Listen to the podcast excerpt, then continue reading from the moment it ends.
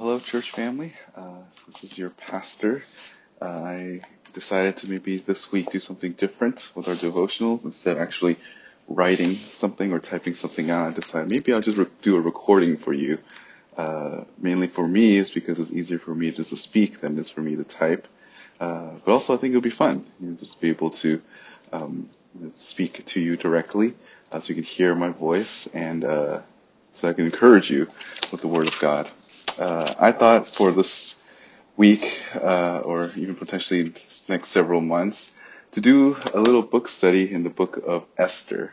Uh, some of you know that I am going through my, or Lord willing, I can do my ordination this fall, and so I'm studying through most of the Bible as much as I can. Uh, and I stumbled upon the book of Esther, and I thought that Esther is a good book for us, especially in this time, because it really highlights uh, God's sovereignty. This is really a book that speaks to our time. Uh, it seems like uh, it's not uh, in this book uh, God is never mentioned at all, and it's one of the few books, one of the two books where God's name is not mentioned. The other one being Song, Songs of Solomon, and is the only one of the two books that are named after women the other one being Ruth. Uh, and this book really speaks of how God is never, even though he's never mentioned, he's still in absolute control over all things. And again, this I think is reflective of our time because in our time, in our day and age, it seems as though God is not present. Our invisible God is invisible, so we don't see him. But even though we don't see him physically, he's still in control over everything that's going on. Uh, God is in control even when we don't see it and uh, we can trust this invisible God. Whereas the world's challenges and uh, challenges Lord or, or have no idea what's going on, we have absolute assurance knowing that our God is in complete control. And the book of Esther, through this entire book, you can see the radiance of the power of God. Uh, God may seem absent, but he uh, is always in control. He's always working. He's always using his people and in the end building up uh, everything to his purpose. So if this is true, if God is this way back then in the book of Esther, then it is also true in our day as well. Uh, no one sees God, but God is still at work. And by the end of the study, I hope that this would be an encouragement to all of us that we can indeed trust the Lord and that our faith will be strengthened. So I do want to lay some ground rules before I get into this book. I'm going to divide this uh, book into 10 different weeks, but within the 10 weeks, I'll break it up each message into like maybe five or six. So each devotional one will be about five, maybe between 10 to 12 minutes each. This first one might be a little bit longer just because I have to do more background information. But I want, my hope is that we can, uh, each day that you, uh, that you hear this is just really like one whole sermon broken up to five different little parts.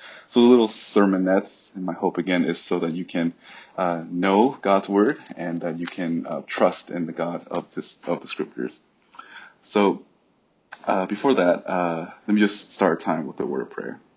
Heavenly Father, Lord, we're grateful for this time. Again, even though we're quarantined, separate from one another, uh, that we are still united in you, Lord. We're united around your word, and we do pray for um, just for comfort. Uh, we're all struggling in different ways, and being stuck at home is not easy. But we long for a day where we could uh, also be home with you and uh, we miss being in the same presence physically with one another. And again, this was just really a teaching lesson for us to long for future, Lord, the day where we can be together again for all of eternity, where there will be no uh, sin or any corruption that will separate us, Lord. Thank you for this time that we have to study through this book, and may you be uh, glorified and, and, and honored through it, Lord. Pray these things in your son's name. Amen. So the background of this book, the book of Esther, is is in between Ezra chapter 6 and chapter 7. Uh, if you remember last year, I preached through one little short sermon on uh, on Ezra chapter 7. Uh, well, that chapter before that is the book of Esther. And now, a lot of ways, Esther is kind of like the, if you were to use Star Wars as an illustration, it's like the Rogue One of the entire series. Uh, it's after Revenge of the Sith and before A New Hope, and then in between is Rogue One. That's what the book of Esther is uh, in between chapter six and seven Esther of Ezra, the entire event of Esther unfolds.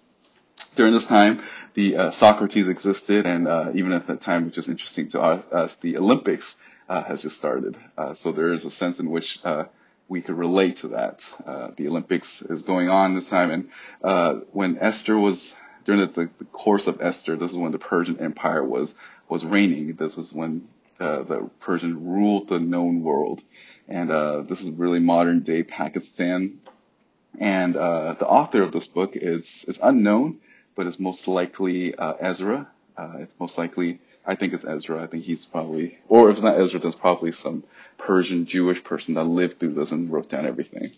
Um, one of the cool things about this book is that uh, by the end of this book, uh, there's a celebration called Purim, and is it's a celebration where uh, Jews, well, every year actually, they the two day celebration where they would read through this book, and every time they hear names like Esther and and Mordecai, they would cheer, but when they hear Haman, they would boo. And they still do this now uh, in, in, modern day, which is kind of cool uh, that we're we kind of trace where that uh, Jewish culture stems from. It stems from this book.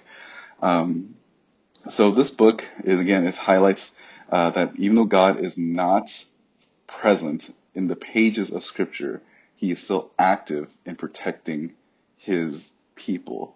And that's significant. We'll get, we'll get more into that as we get to the following weeks. I'll explain more how uh, God works through this. So how this little first chapter, what we're going to do, this first chapter, this first portion of this is going to be more background. I'm going to walk through the text and make some commentaries on it.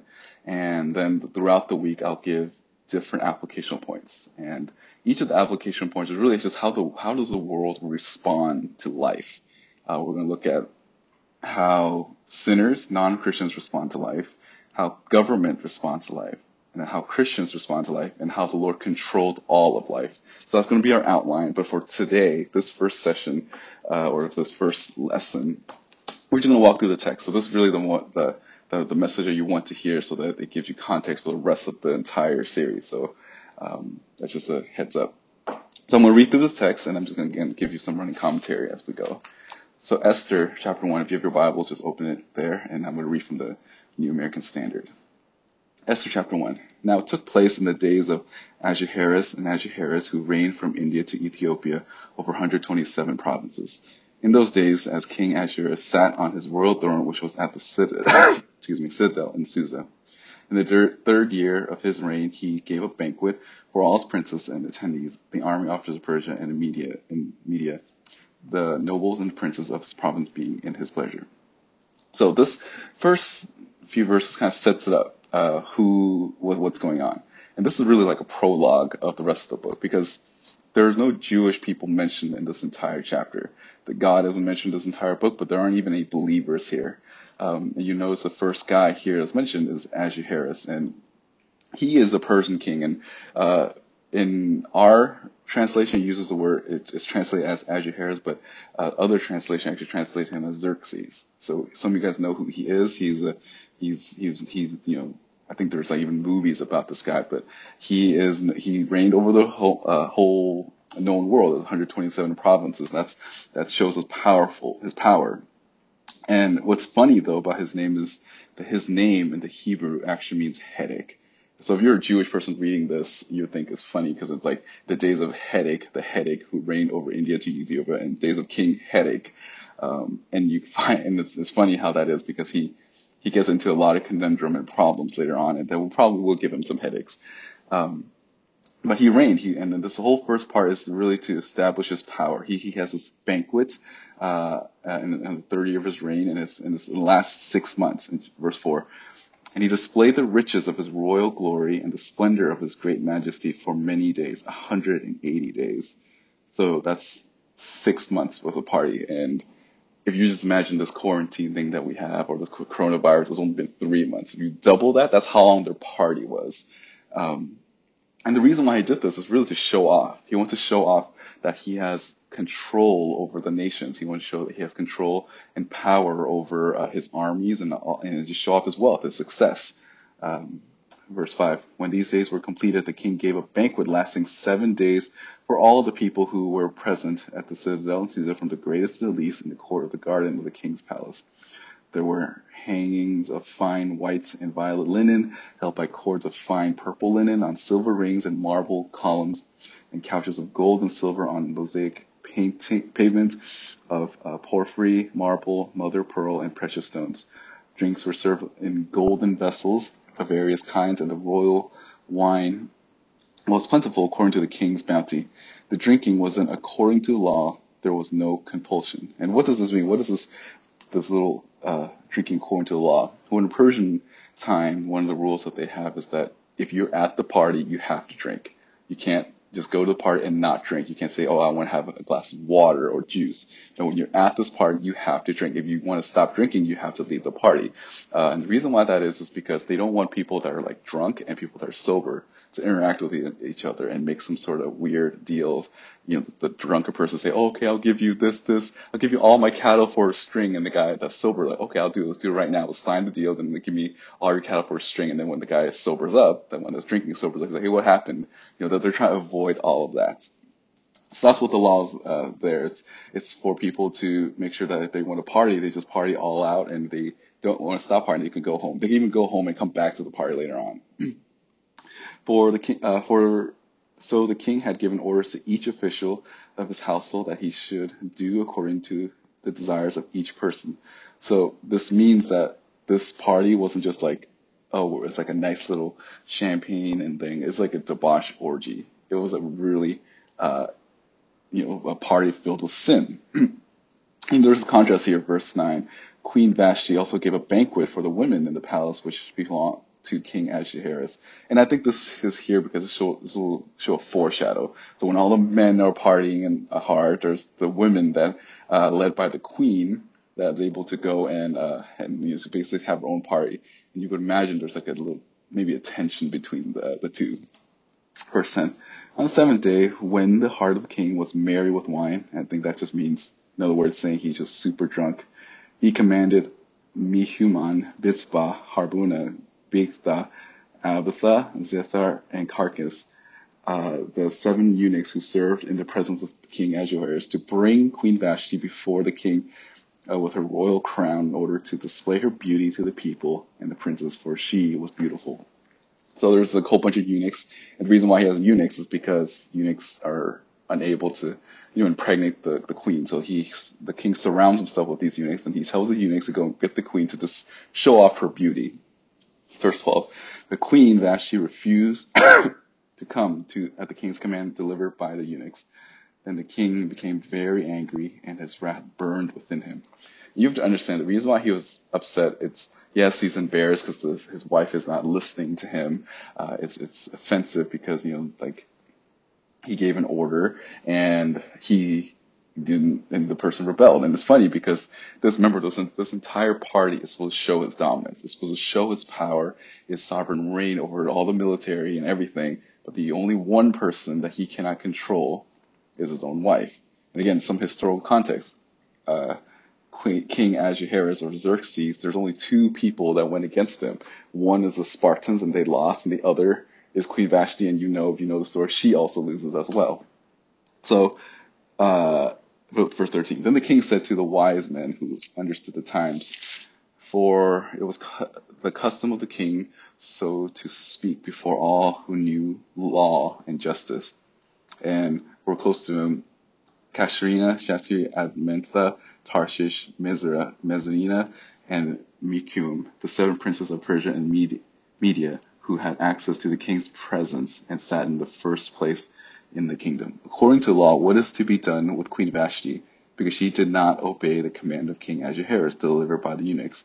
So it's funny because there's in the Persian time, whenever they set a law into place, that's supposed to be it. So they're thinking, okay, so what do we do in this situation when the queen doesn't want to do what the king tells them? And they're in this conundrum. Again, they see like their rule as the uh, what they say, what the law is, is, everyone has to submit to it.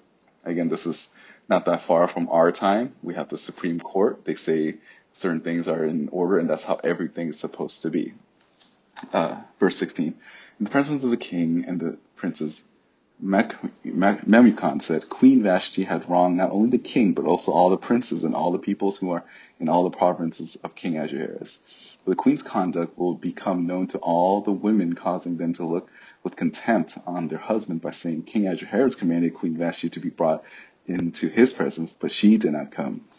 This day, the ladies of Persia and Media who have heard of the queen's conduct will speak in the same way to all the king's princes, and there will be plenty of contempt and anger. So it's funny, it's basically saying we need to do something about this because the queen's going to lead by example, and all the women are going to rebel against their house, against their husbands. And in verse 19, if it pleases the king, let a royal edict be issued by him, and let it be written in the law of Persia immediately so that it cannot be repealed, that Vashti may no longer come into the presence of King Ahasuerus, and let the king give her royal position to another who is more worthy than she. And so what's going to happen is he, he's going to, they want to make an example out of her. So their hope is that they're going to make a rule for Queen Vashti to basically exile her so that, uh, to show everyone else that like you cannot talk to your husband this way, otherwise there's going to be consequences as well. And you have to understand this is a time where there's there's the party was still going on, so everyone was drunk. So remember that law I told you about earlier, uh, in verse um, verse eight. Well, they're now they're now instead of having one sober person making a call to the whole bunch of drunken people, everyone here is drunk and is making this edict. They think this is the best idea. And you have to wonder what happens when they sober up. Like, oh, King, you told us to do this. Like, oh, I did. Okay, uh, yeah, we keep we'll keep with it.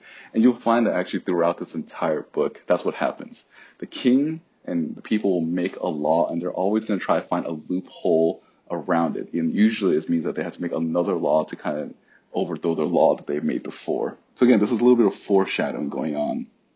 And there's also another foreshadow that the king cannot make any decisions on his own. He's a, you know, you know he has control over armies and, uh, and, you know, masses of uh, military people. He can't make a competent decision. Uh, he's just a king that's just really in position, but he can't make decisions on his own. So, verse 20, when the king's edict, uh, okay, sorry, verse 19. If it pleases the king, oh, sorry, 20. When the king's edict, which he will make it heard throughout all his kingdom, great as it is, then all women will give honor to their husbands. 21. This word pleased the king and the prince of the king as uh, king did as Memucan proposed. So he sent letters to all the king's province, to each province according to the scripture, to every language, to their language, every people according to the language. Every man should be the master in his own house and the one who speaks in the language of some people. Remember, there was 126 provinces, so if they made this edict. They made sure everyone knew exactly uh, what they were, what the king wanted. Those 127 provinces, he wanted everyone to know. Um, and that's going to be our setup for, for today. Uh, tomorrow, uh, starting this, the, tomorrow and the following week, we're going to explain what we're we supposed to do with this. You know, we live in the time where people are trying to uh, understand life, but we understand that God is in control over all of life. Um, so I hope that this actually, the setup here will lead us into uh, a greater understanding of the text, but more important than just this text or this book, that we have a greater understanding of who God is. Again, I'll, I'll, I'll restate the outline right now so that you can have, so you know what's going to happen. Like, so our outline is going to be how sinners deal with life or how non-believers deal with life, how the government deals or reacts to life, and then, and then later going to how the Christian or the churches will uh, live out their life, and lastly, how God is control over all of life. So as Christians, we should be able to discern these things and we should be able to live in such a way that is pleasing to the Lord. Uh, and we can do that if we understand how to apply scripture into our life and even understand who God is so that we can real, relax and, and trust in him completely. Okay, with that said, we close our time in prayer and, uh, okay, let's pray. Lord, have, uh, Lord God, I'm thankful uh, for us to be able to read, go through this short little message and I hope that as we walk through this, we, we find a humor in it, uh, in that man does stupid things. Without you in it, they will do things that are wild and wicked. Uh, but in the end, uh, you are still sovereign over the, wickedness of man. You're still in control over every little thing that happens ultimately for your glory. Lord, although we don't understand what you're doing at this present moment, we can trust in you for who you are, Lord. And I pray, Lord, that as we study through this, that, that our love and trust for you grows and that our assurance in you grow as well. Be with us this week and this day, and may we be honoring to you in all that we do. Pray these in your son's name. Amen. Well, I'll see you guys tomorrow, and uh, hope you have a blessed day.